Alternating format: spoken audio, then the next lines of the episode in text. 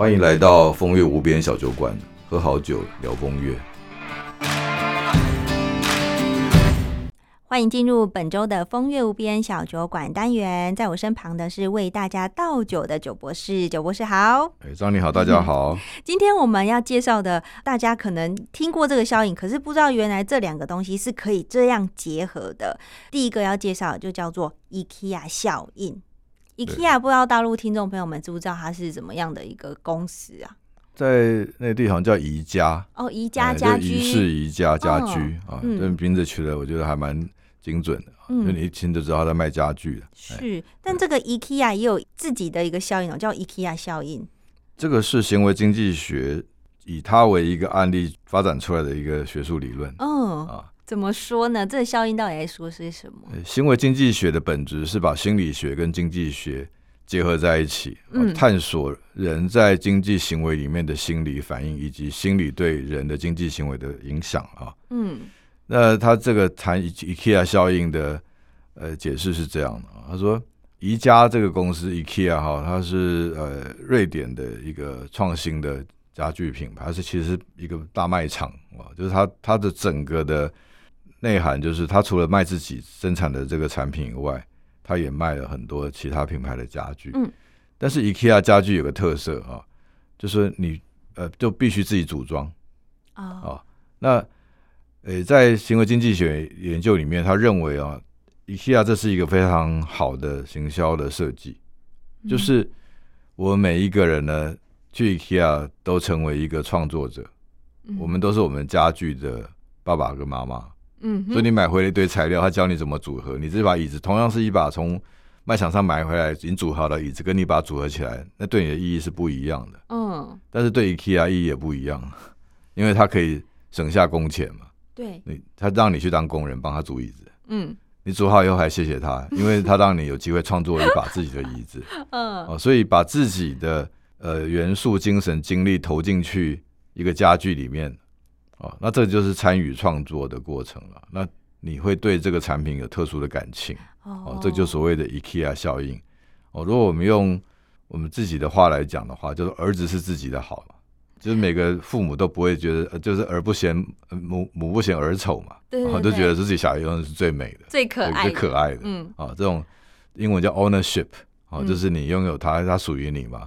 嗯，所以你对于自己的东西都一定不觉得它不好。每个人都有一定有自己的自信跟自恋。哦，那这个放在行为经济学里面，就是只要你能够把产品跟消费者。这个人的个自我去做连接的时候，让他认同这个产品跟他有关系，哦，他就会提高他的价值跟认同感，啊，这就是 IKEA 效应。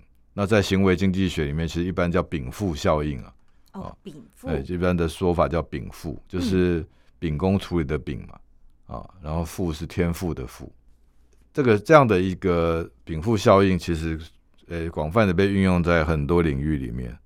啊，包括像我们我们今天要谈的这个呃葡萄酒里面也是有禀赋效应的，是一起帮忙酿葡萄酒，是不是？哎，几乎差不多是这个意思。嗯，哦，我在讲的是台湾的，这个是很特别的，就台湾其实国外也有这样的经验，只是台湾又比较特别，因为台湾不是一个传统的产葡萄酒的地区哦，对。所以我们在台湾的二林啊，在中部啊，有一个比较知名的产区，专门产葡萄酒的。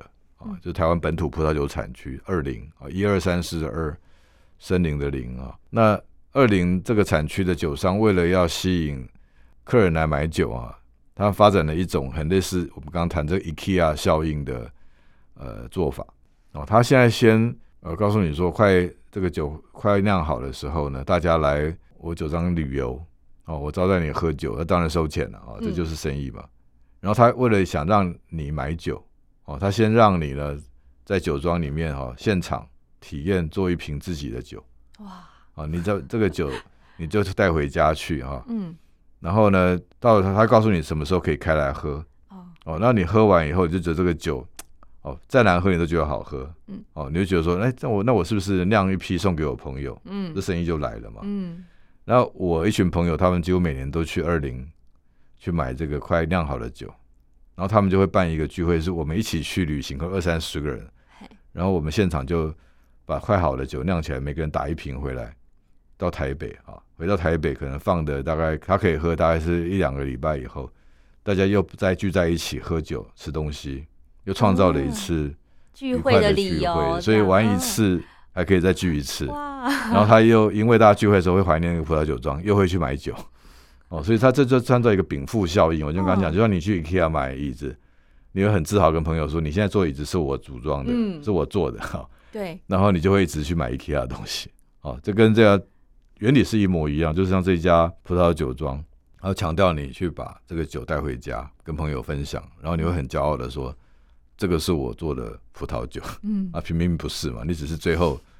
帮忙都装进去，对你只是装 IKEA 那些 椅子也都是已经帮你弄好了，你只你可能只要花个三五分钟就可以把它组起来，但是你会觉得说我参与了创作了这个作品，嗯，你对。他会有很深的一个感情，对。嗯，那其实蛮多的场域都有这样的一个经验，嗯。就是说让让我们消费者去参与嘛，就讲好听叫做共创价值，哦，对。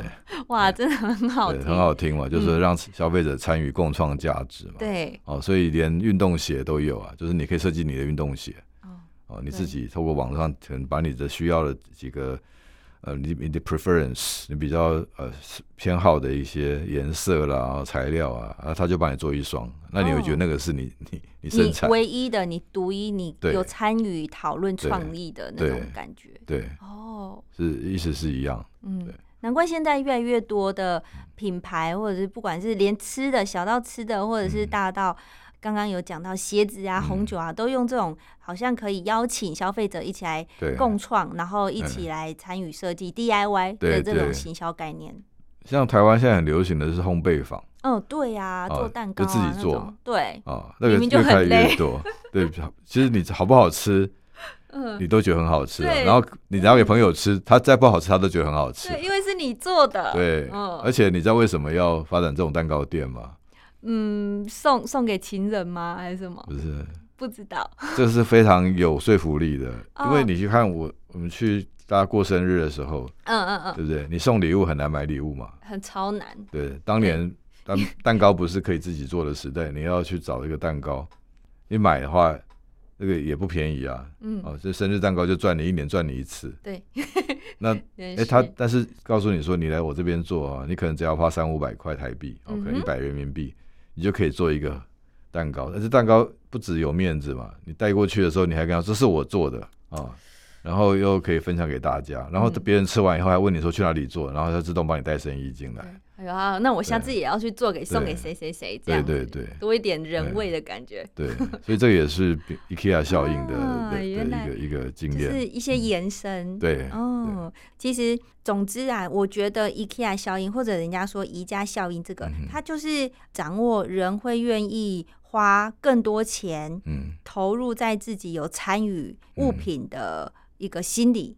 对对，就是只要是呃他认同了，他觉得他这是属于他的，嗯啊，他就会呃失去理性。对啊，所以其实呃行为经济学在谈的就是理性，就是人的理性是怎么样呃的一个状态。嗯我们觉得人是理性的吗？其实很多事情是不理性的，比如说刚刚谈的，你帮他做工，帮他煮家具，嗯你还愿意付更多钱给他。对，哦那椅子可能没有比其他地方还要来的便宜哦。，对啊，但是你愿意付。对对，因为你 你觉得这是理性嘛？因为买自己的东西 是是彰显了你自己，所以嗯你就失去了成本观念了。你不会计较说，哎，你还要花时间劳力去啊帮他是做。确实，对，果然这个宜家效应不是简单的宜家效应，然后就看听众朋友们嗯，会怎么把它结合在你可能相关的工作领域啊，或许你也可以尝试看看有没有这样的创新的方式哦。那今天介绍的呢，就是有关于台湾的二零酒庄，是。它运用这个 IKEA 效应是，达成的共创美好的一个一个方法，提供给听众朋友们喽。再次谢谢九博士。好，谢谢。